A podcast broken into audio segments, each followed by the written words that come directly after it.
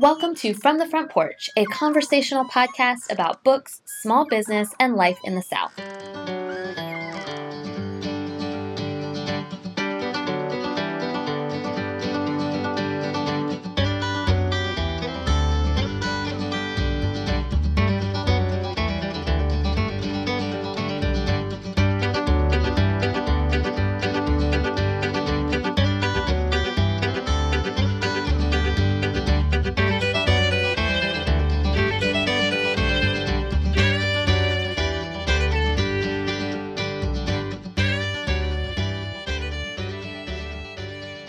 He had left the path. His parents had given him a map and directions, and he had abandoned it all.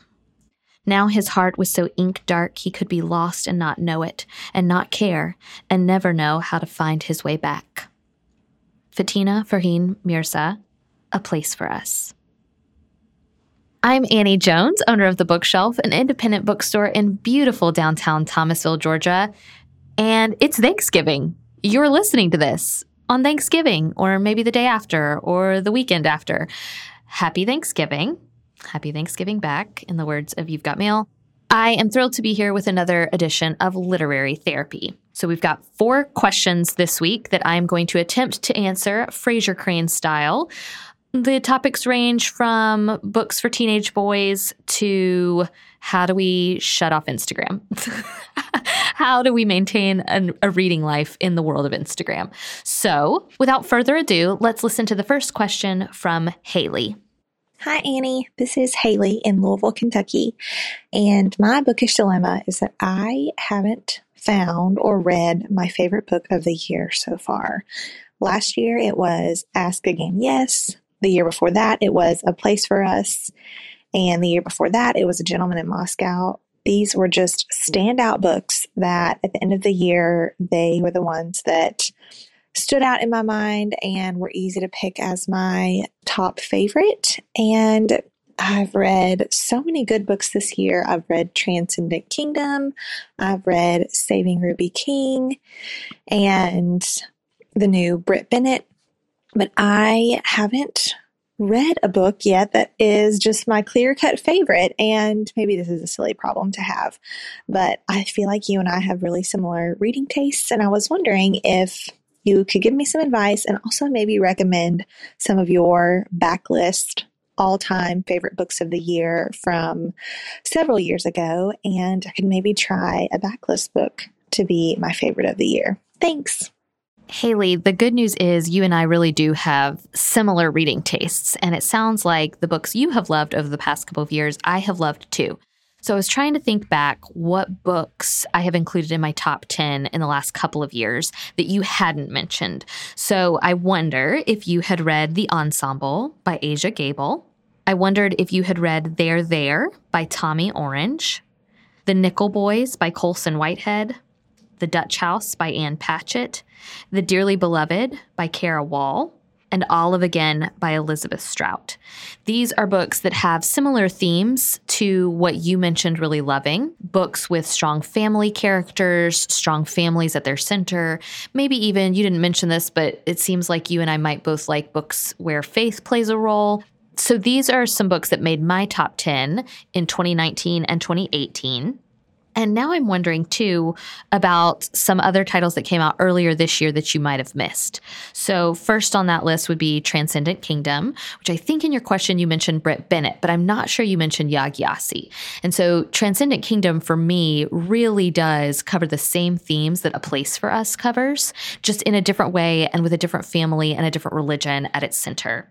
I also wanted to mention His Only Wife and A Burning. So his only wife is by Peace uh, Madi, and A Burning is by Megha Majumdar.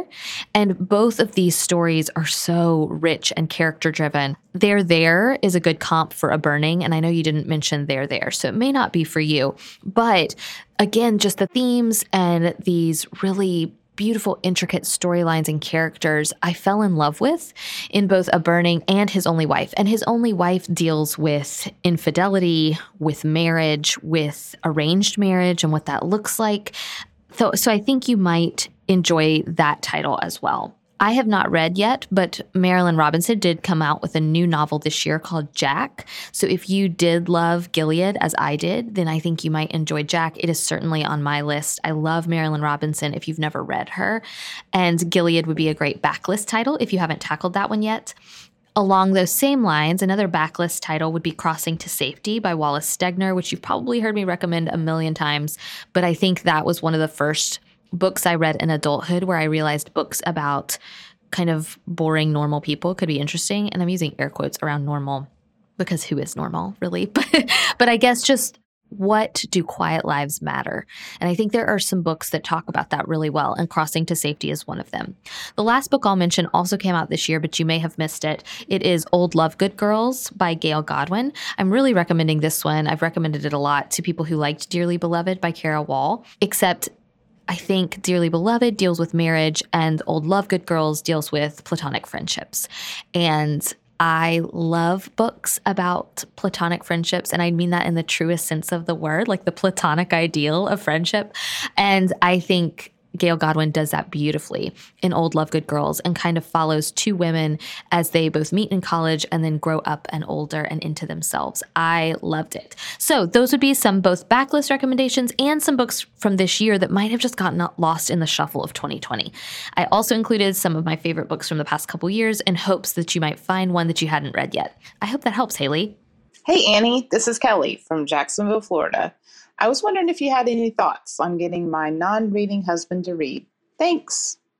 Kelly, you and I have the same literary problem. My husband, Jordan, is a notorious, I hate to say non reader because that's really not fair. I joke, and Jordan agrees, that law school ruined Jordan's reading life. And I think if you are listening to this and you went to law school and you have a reading life now, congratulations. I feel like you've come a long way. I just feel like it is really hard to go to school and to read so much. Jordan read so much, right? Those first really two years of law school especially and to come out of that and to have still have an enjoyment and an appreciation for reading for fun i think is really hard so jordan isn't a huge reader However, a couple of recommendations for you that worked for Jordan, Kelly. So, the first is audiobooks.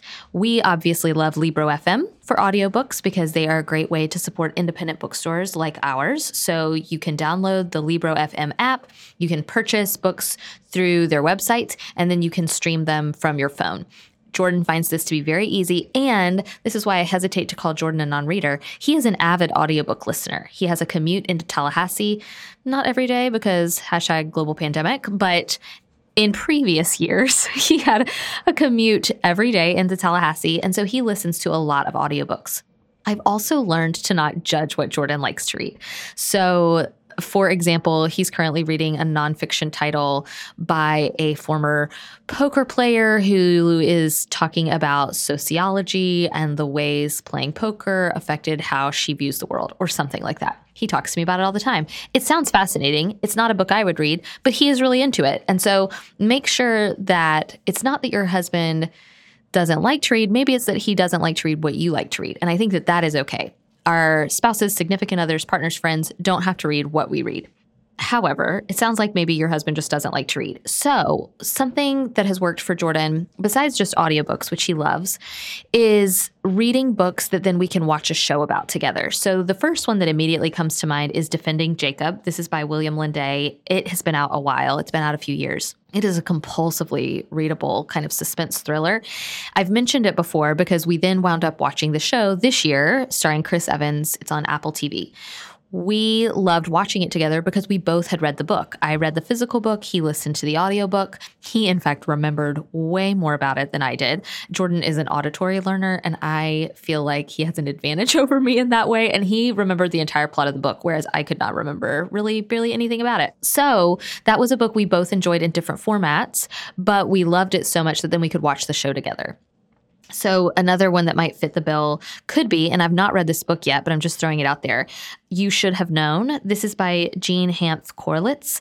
And there's a new show on HBO called The Undoing. It's starring Hugh Grant and Nicole Kidman. And Jordan and I are loving that show. It's early still. I think we're only on episode three, but we're really enjoying that show. And now that I know it's based on a book, I feel like that could have been a good book for Jordan to read. Jordan might have really liked that one. When it comes to fiction, Jordan either likes classic literature or like legal thriller suspense. Another one that comes to mind is The Dinner by Herman Koch. This book is a slow burn. It kind of takes place all in one sitting, one dinner, but it is so good. And Jordan and I both read that. I think he also listened to that book, and then we watched the movie together. So anything where you can, I don't know how you are, but Jordan and I love spending time together, like quality time, love languages, blah, blah. So anything that we could read and experience together. And so that doesn't necessarily mean reading together, although we do occasionally enjoy that. And I'll get to that in a second but also reading separately, him listening to the book, audiobook, me reading the physical book, and then coming together and watching a movie or a TV show based on that thing. I think nonfiction could be great here as well. I think about all the documentaries Jordan and I watch about OJ Simpson or The Challenger or criminal justice or criminal justice reform. And I think finding a book that ties into those interests would be crucial. And I think Jordan really does tend to read a lot of nonfiction in those genres because of that, because of the things we wind up watching together. So tying it into something that you can enjoy doing together. I also just stand by legal thrillers. I'm going to mention John Grisham later in this episode. And I know people can feel a certain way about uh, you know, commercial fiction, but I'm here for it if it gets people reading. And Jordan and I read together some John Grisham book, books in our early years of marriage partly because we were enduring law school together, but also The Holdout by Graham Moore is a recent one that comes to mind. It's a great book about a jury trial. I didn't love it, but I think Jordan would have really appreciated it. So th- I'm just throwing those titles out there. Anything kind of legal thriller, well written nonfiction around stuff your husband is already interested in, and then reading something where you're reading the physical book maybe or he's reading the audiobook and then watching a show about it together. The last thing I'll mention is that one thing that has also been fun for me and Jordan, but I know it might not be fun for everyone, is reading books together aloud. So we did that a little bit with I'm thinking of Midnight in the Garden of Good and Evil or something like that uh, about a place we had traveled. So that's one example. But to be perfectly honest, sometimes reading adult books together is just so long. Like like when you're reading those books aloud, it's part of the reason I get impatient with audiobooks because I can read faster than I can listen. Uh, I don't know what that says about me. Let's not analyze it too much. Instead, let's focus on the fact that a great solution for this is reading children's books together. So we have done some E.L. Konigsburg, and this year, as in previous Christmases past, uh, we might try The Best Christmas Pageant Ever by Barbara Robinson. That is one we have read together and enjoyed. And so it's like a little tradition for us now. So reading kid lit might also be fun. I do not know if that is something you and your husband would be interested in. I know that it is a little bit nerdy and not for everyone, but it is something that works for us. Kelly, I hope that helps. And again, I think the other thing is those of us who are reading evangelists like me and probably you, we can get really diehard about it and almost force it onto other people in a way that then turns them off. uh, I'm not speaking from personal experience, um, but I'm wondering if you take a more casual approach in one of these ways, if that might help. I'm just wondering if the more excited you are, maybe the less excited he is. I'm not going to force that on you, but I have experienced that in my own life to some extent. And so it's okay for the people we love to have different hobbies or have different interests, but I totally understand wanting to share something you love with the person you love. And so I hope these are simple ways where you might be able to do that. Hi, Annie. My name's Tony. I live in Los Angeles, California. I am calling because I have a teenage son. He's 15. He's a pretty good reader, but I have a hard time getting him to pick up new books that aren't for school. He seems to enjoy books once he gets into them, but getting him to start a new book is sometimes hard. And I just don't really know what teenage boys like to read, so I don't know what to offer him. So any suggestions would be great. Thank you. Tony, first, I feel like you should know that you are not alone. Do you know how many grandmothers, mothers, sometimes dads and granddads we get in the bookshelf looking for books for their teenage son? It is so tough, especially, and I think we often associate reading challenges like difficulties with reading with reluctant readers uh, young men maybe who don't enjoy reading. But actually, what we have found to be true, at least in our store and with our customers, is that we have a lot of young men who love to read and who grew up on Wimpy Kid or Dog Man or Harry Potter. And now they've outgrown, and I'm using air quotes because obviously we don't ever really outgrow Harry Potter, but they've already read those titles and they're ready to move on and read something else. And it does seem like there's a little bit of a gap between that age group and then the high school reading group, who I think spend so much of their time reading for school that they forget that they can read for fun and that there are books out there outside of maybe the classic literature they're reading in school. So you're not alone, and we're here to help. So, Olivia is really our children's book expert and our young adult book expert, but I'm going to throw out some of my suggestions and then we're going to get to some of Olivia's picks. It sounds like your son actually does enjoy, or at least doesn't mind, classic literature. And I think that's great. Um, I have a feeling that's probably what he is reading in school. And so I think it's okay to kind of lean into that. So I'm thinking of The Giver by Lois Lowry. I'm thinking The Hobbit by Tolkien.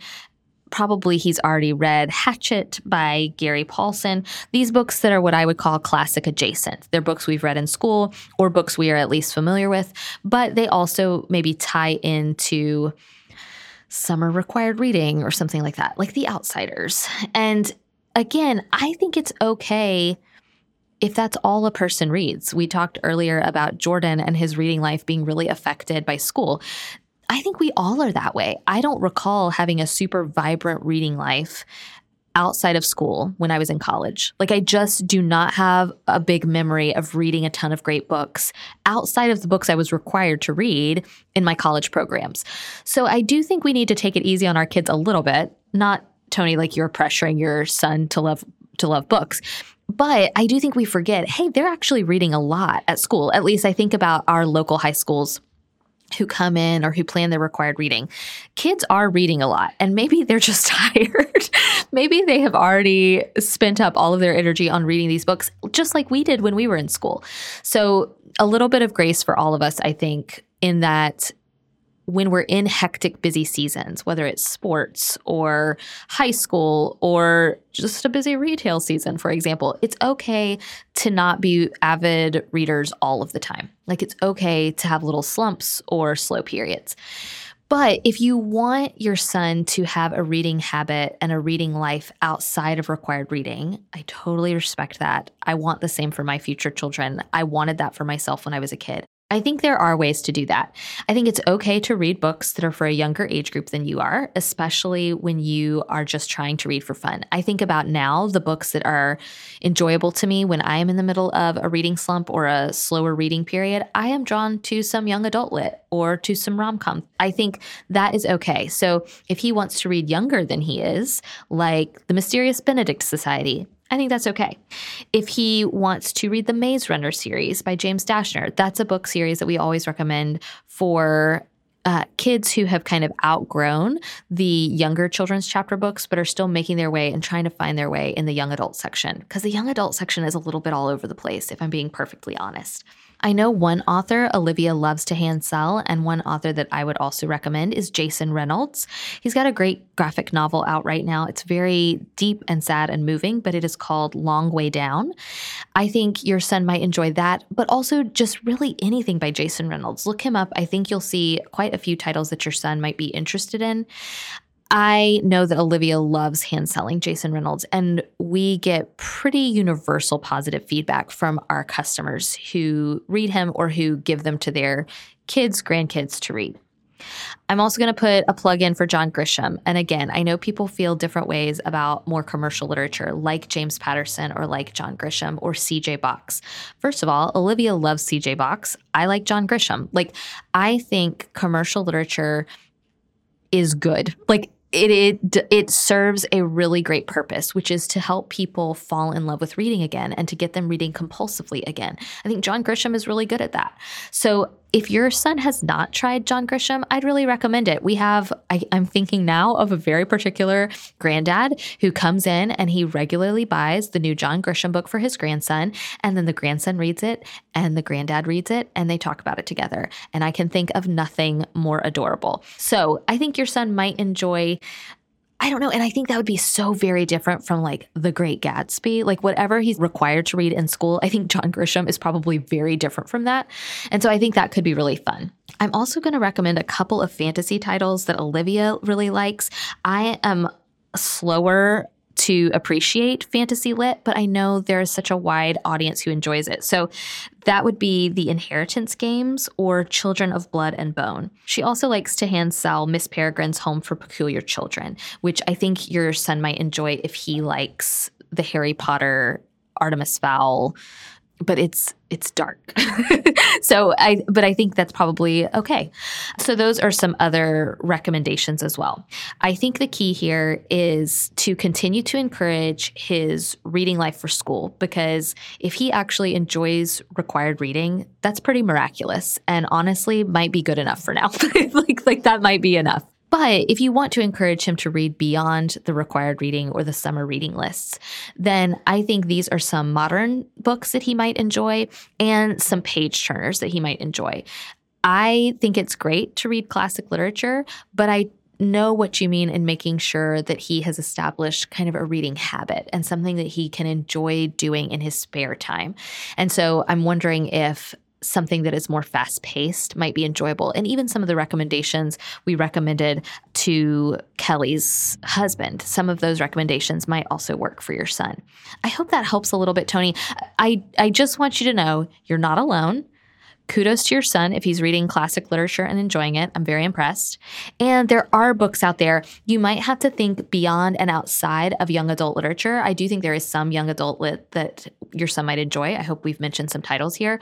But you also might have to think about maybe a nonfiction title that is something that might be of interest to him um, an Anthony Horowitz if he prefers kind of Agatha Christie murder mysteries, John Grisham if he likes courtroom dramas, CJ Box if he likes westerns, that kind of thing. So hopefully those help your son establish a regular pattern of reading outside the boundaries of school reading.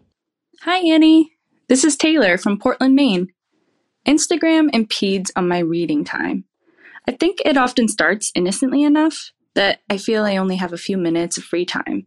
Not enough time to read, but then a few minutes becomes an hour, and I realize I could have made progress on my book.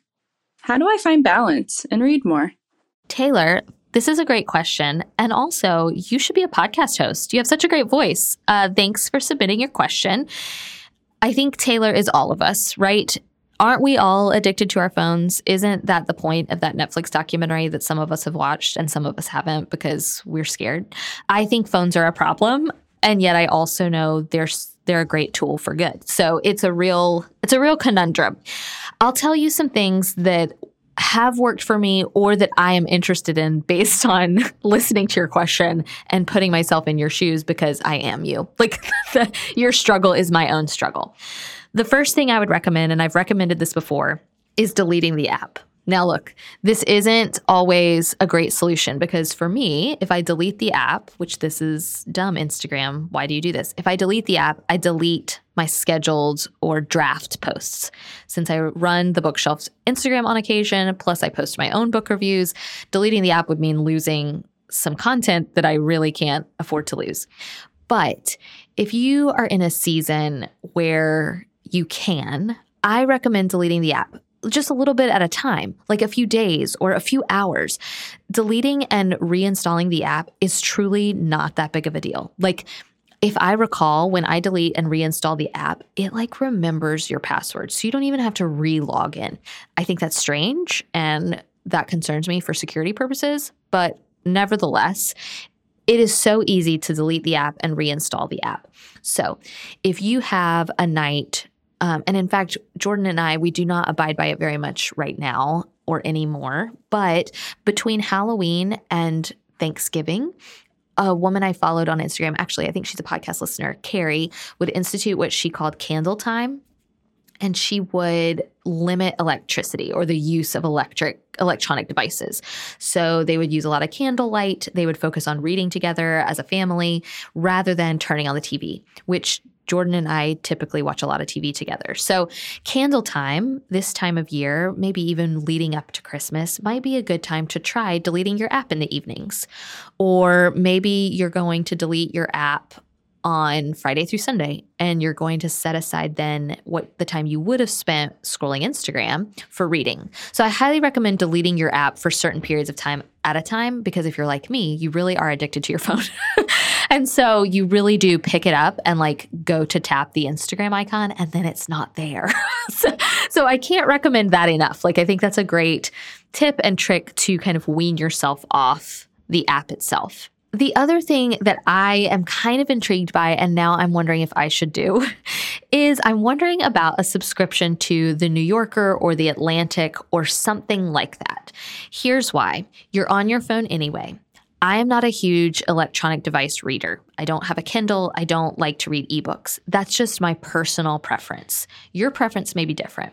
So if you like reading on an electronic device, maybe download a book to your iPhone we're basically conditioned, right, to pick up our phone anyway. But what if instead of tapping the Instagram icon, we instead tap the book icon and we read for a few minutes? What's the difference, right, between scrolling for five to 10 minutes, which we all know turns into 30 to 40 minutes, versus reading for 30 to 40 minutes. I think the problem a lot of us have with this, and you touch on it a little bit in your question, is reading is right at its best an immersive experience. And so it feels silly. And I know exactly what you're describing because I feel like this happens to me all the time. I have five minutes. Five minutes is not long enough for me to really get enmeshed in this fiction book that I'm loving, but it is long enough for me to scroll through some things. So, if you have a subscription, so I think ebooks are one solution, but I'm wondering if you had a subscription to The New Yorker, which includes fiction and poetry, right? Instead of scrolling, you're pulling up a New Yorker article on your phone or a poem on your phone that then might lead to future reading. So you may fall in love with an author's essay or work through the New Yorker and then subsequently have a new book to read on your list. So let's not think of reading as just reading fiction or getting immersed in a great new book, although that is what I love the most, what if it's also reading poetry or reading a nonfiction essay or reading a book review? Like the New York Times book review is great because often it's authors about other authors. And then you're going to enrich your reading life because you're going to have access to reviews and authors' work and you're going to grow your TBR list. So again, I'm just wondering if a subscription to the New York Times Book Review or the New Yorker or the Atlantic or something like that that produces really good quality, both fiction and nonfiction, might be a great supplement to your reading life. I think the issue is we associate scrolling as like space filler, like time filler. And reading great fiction isn't really space filler. It's an activity unto itself, at least for me. So, what can we do that is space filling? And I'm thinking that poetry or essays might be a great solution. If you are not an e reader or if you don't want to download yet another thing to your phone, I get it. And this is why I always advocate that in your purse or in your bag or in your car wherever you are, you have one book of short stories or essays that will keep you going. Because again, if you're like me, five minutes isn't really helpful for reading that really great literary fiction book you've picked out.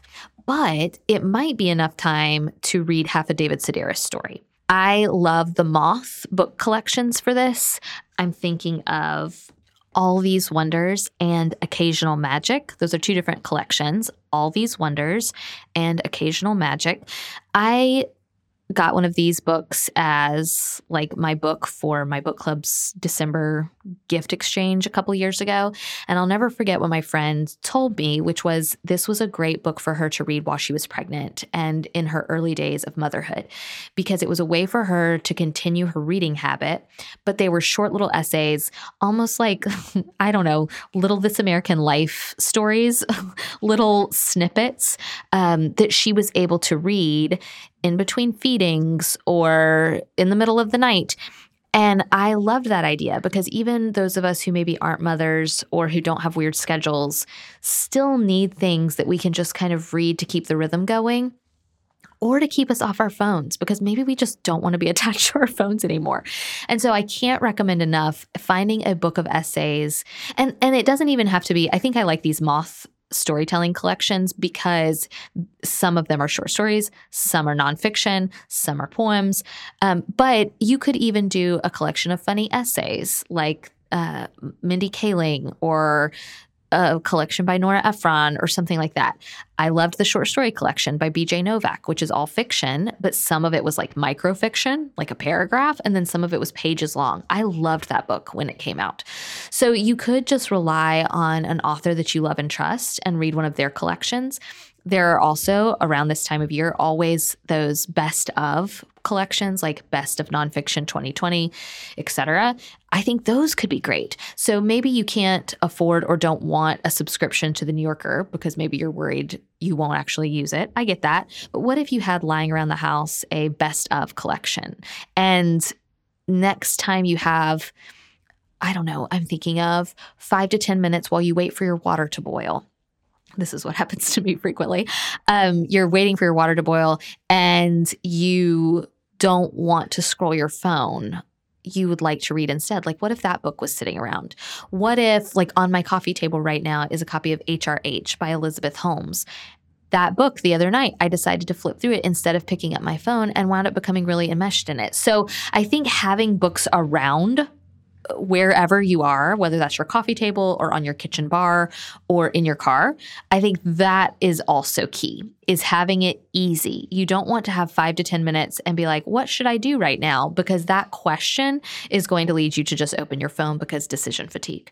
So if you already have books around, I think that will help too. So, those are my best recommendations, Taylor. I feel you. I have that same problem, but I'm wondering if those might be some habits that you could try instilling, especially as we turn the new page to a ca- new calendar year. I wonder if that's something that could help eliminate the, some of the scrolling time that you want to eliminate. I might be trying some of these for myself. So, thank you for your question. Friends, thank you so much for all the ways that you have supported from the front porch this year. If you are listening on Thanksgiving Day, happy Thanksgiving.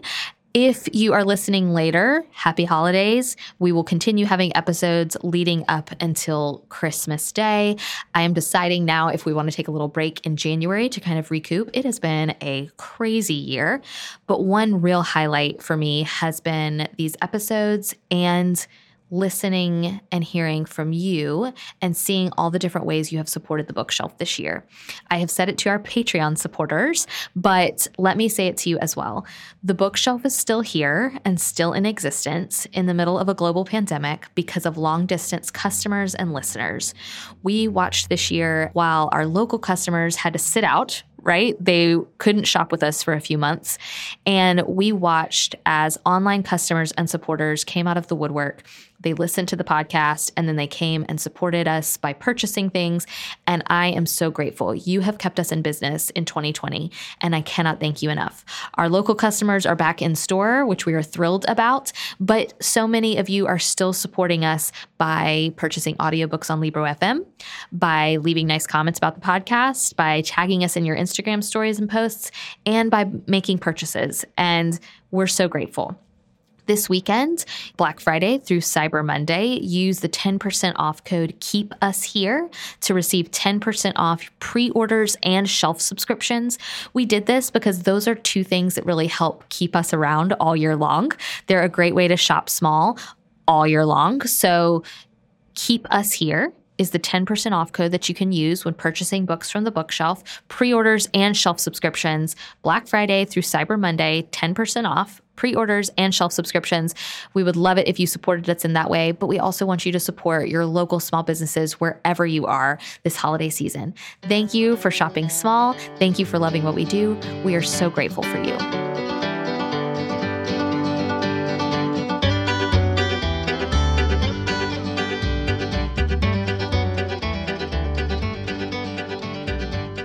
Front Porch is a weekly podcast production of The Bookshelf, an independent bookstore in Thomasville, Georgia. You can follow the bookshelf's daily happenings on Instagram at BookshelfTville, and all the books from today's episode can be found through our store website, www.bookshelfthomasville.com. A full transcript of today's episode can be found at FromTheFrontPorchPodcast.com. Special thanks to Dylan and his team at Studio D Production for sound and editing, for our aforementioned transcript, and for our theme music, which sets the perfect warm and friendly tone for our Thursday conversations. This week, I'm reading Anna K by Jenny Lee. If you liked what you heard on today's episode, tell us by leaving a review on iTunes, or if you're so inclined, you can support us on Patreon, where you can hear our staff's weekly New Release Tuesday conversations, read full book reviews in our monthly Shelf Life newsletter, follow along as Hunter and I conquer a classic, and receive free media mail shipping on all your online book orders. Just go to patreon.com forward slash from the front porch. We're so grateful for you, and we look forward to meeting back here next week.